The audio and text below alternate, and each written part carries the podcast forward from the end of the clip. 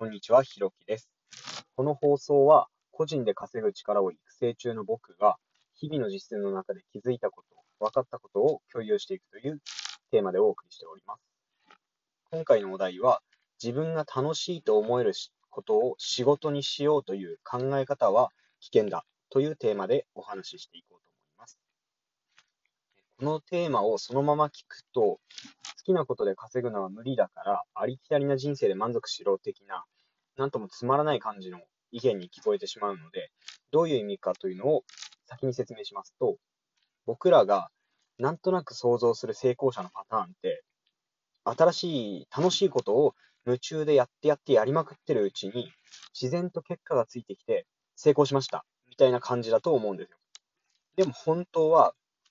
成功する人はまず目標があって、それを達成するために自分が取らなければならない行動、それに伴う困難や苦痛を楽しむ努力をするということです。要するに、ただ楽しいことに突き進むじゃなくて、花から全てひっくるめて楽しむと決め込んでいるんだと僕は考察しています。で、どうしてこの考えに至ったのかと言いますと、僕が前者の考え方、えだから、楽しいことを仕事にしよう。そういった考え方で突き進んだ結果、挫折した経験があるからです。僕は現在25歳なんですが、15歳の頃に友人が買ったギターを弾かせてもらって、見事にドハマりしたんですよね。で、えーすぐに親に頼んで、ギターの入門セットを買ってもらって、毎日夢中で練習しました。もうどれくらいやったかっていうと、もう左手の、ま、指が基本的に豆だらけにずっとなってる状態。でも楽しくてやめられなかったんですよ。で、そうなってくると自然と、これだけ楽しいことで飯が食えたら最高だよなと。そんな気持ちになりました。で、バンドで飯を食うことが僕の目標になりました。そこから、えー僕はバンドを組んでライブをして CD を作ったりとかして、えー進学で一回解散になっちゃっ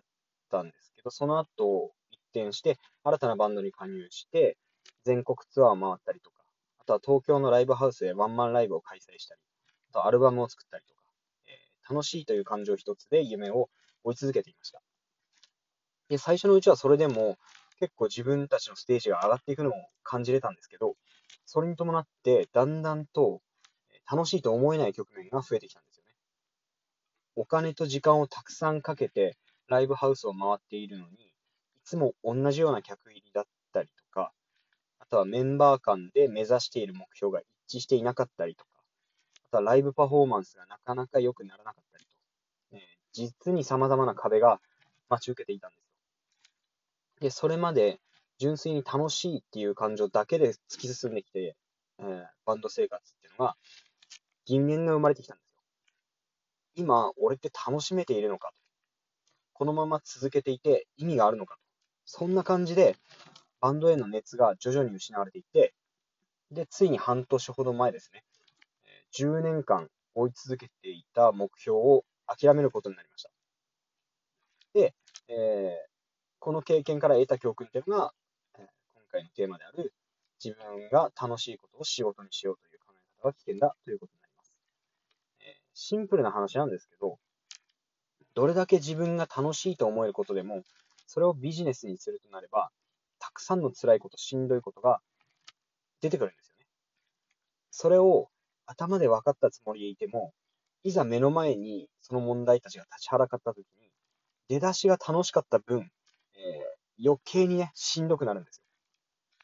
よ。楽しいことで食っていくっていう考え方で出発してしまうと、辛いことに出くわしたときに、えーこれ続けるの意味なくね？みたいな、そういった考えに行き着いてしまいがちだと、えー僕の経験から思ったんですよね。で、そんなこんなで、えーもう一度僕がたどり着いた結論っていうのを繰り返すと、楽しいことで食っていきたいなら、すべてをひっくるめて楽しみきる覚悟をあらかじめ持っていきましょう、持っておきましょうという、そういうことになります。楽しいと思える方向に突き進んでいくだけで成功できるほど、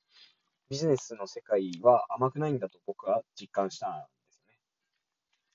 で。そんな教訓を得た僕の近況をお話ししますと、現在の目標はブログで飯を食べることで、1日5時間程度ブログにコミットしています。で、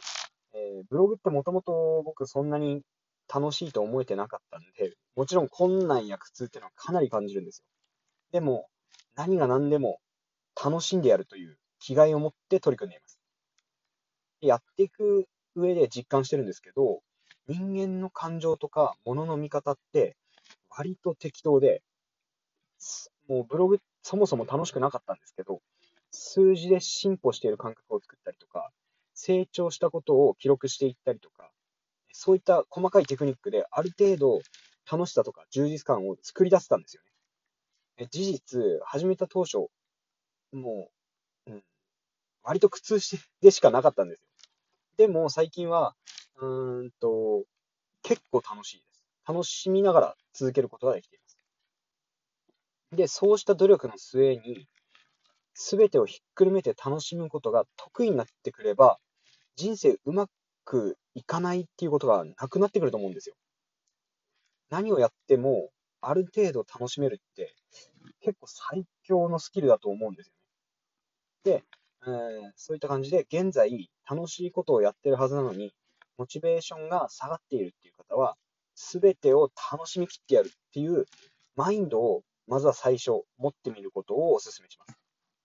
ということで、今回は以上です。最後まで聞いていただきありがとうございました。失礼します。